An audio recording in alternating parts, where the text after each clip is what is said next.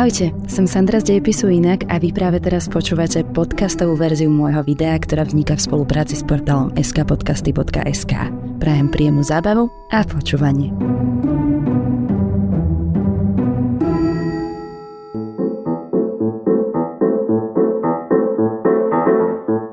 Opilcov plášť alebo aj Shanden mantel bol druh dreveného súdu, ktorý sa v niektorých krajinách začal používať v neskorom stredoveku a pretrval takmer až do modernej doby. Bolo to zariadenie, alebo presnejšie metóda trestu, určená zločincom a politickým konkurentom a povstalcom. Najčastejšie sa však používal na verejné poníženie osoby, ktorú zadržali za opitosť na verejnosti. Ak sa v páchateľovi nepodarilo vyvolať instantnú triezvosť, prikročilo sa k nasadeniu veľ veľkého dreveného sudu s tromi otvormi. Jeden vrchný otvor bol určený pre krk a hlavu a dva otvory po stranách boli určené na ruky. Súd dokázal pokryť celé telo previnilca od krku až po členky.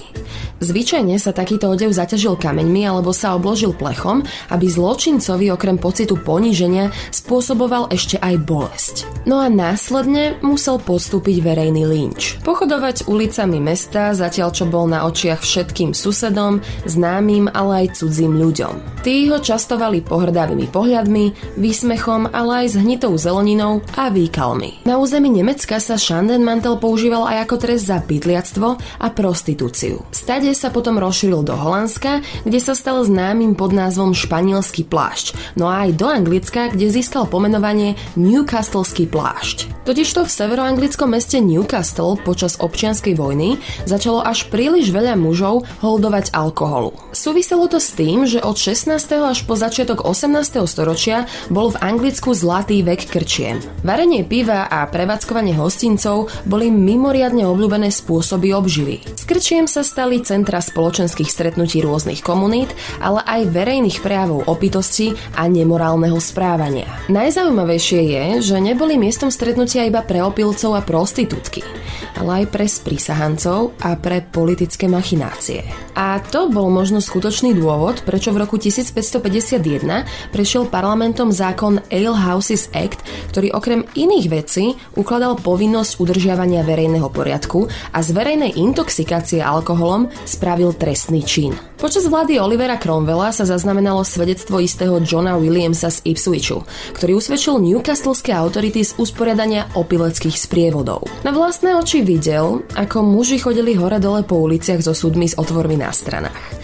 Na jednom konci mali otvor, ktorým im prechádzala hlava, súd im zakrýval plecia a celé telo až po členky. Nazývali ho novým modným plášťom a jeho nositelia v ňom pochodovali pred divákmi. Podľa Williamsa taký bol ich trest za opilectvo a podobné trestné činy. Opilcov plášť expandoval aj do kolónií v Severnej Amerike. Toto zariadenie sa používalo ešte počas americkej občianskej vojny ako trest pre vojakov. Historický prameň z tohto obdobia sa zmienuje o vojakovi na strane Únie. Za zločin krádeže musel pochodovať v súde do rytmu bubnov cez všetky uličky jeho brigády. Ďalší prameň z územia Severnej Ameriky opisuje, že istého delikventa bezdôvodne narvali do kôry dubu.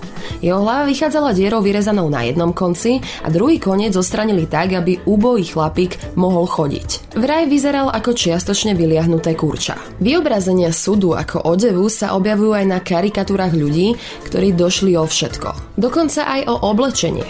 A preto nosili barel na popruhoch. Z toho dôvodu existuje aj podozrenie, že mohlo ísť nielen o zriedkavý dobový trest, ale aj o užitočný vynález chudákov. Predpokladá sa, že opilsov pláž mal slúžiť ako predloha pre ďalšie mučiace zariadenie, ktorým bola tzv. železná slečna. Bola to skriňa s otočným predným krytom vo veľkosti ľudskej postavy so železnými hrotmi vo vnútri. Posledné hrstky zaznamenaných prípadov, kedy sa opilcov plášť využíval ako forma trestu, pochádzajú z amerických väzníc z 19. a začiatkom 20. storočia. No a čo si myslíte vy o takomto treste? Vzhľadom k tomu, že Slováci majú výrazné problémy s alkoholizmom, by to mohla byť celkom podívaná. Čo poviete? Už niekoľkokrát sa mi stalo, že som v doobedných hodinách videla na ulici ľudí pod vplyvom a nemyslím si, že to je v poriadku. A keďže si dávame veľmi záležať na tom, čo si ostatní o nás myslia, verejný tlak a odsudenie by mohlo byť pre niektorých dostatočným trestom a možno by aj prestali holdovať alkohol. Na druhú stranu bolesti hlavy, pocit previnenia a slabosti, ktorý sa dostaví po vytriezvení, je podľa mňa dostatočným trestom.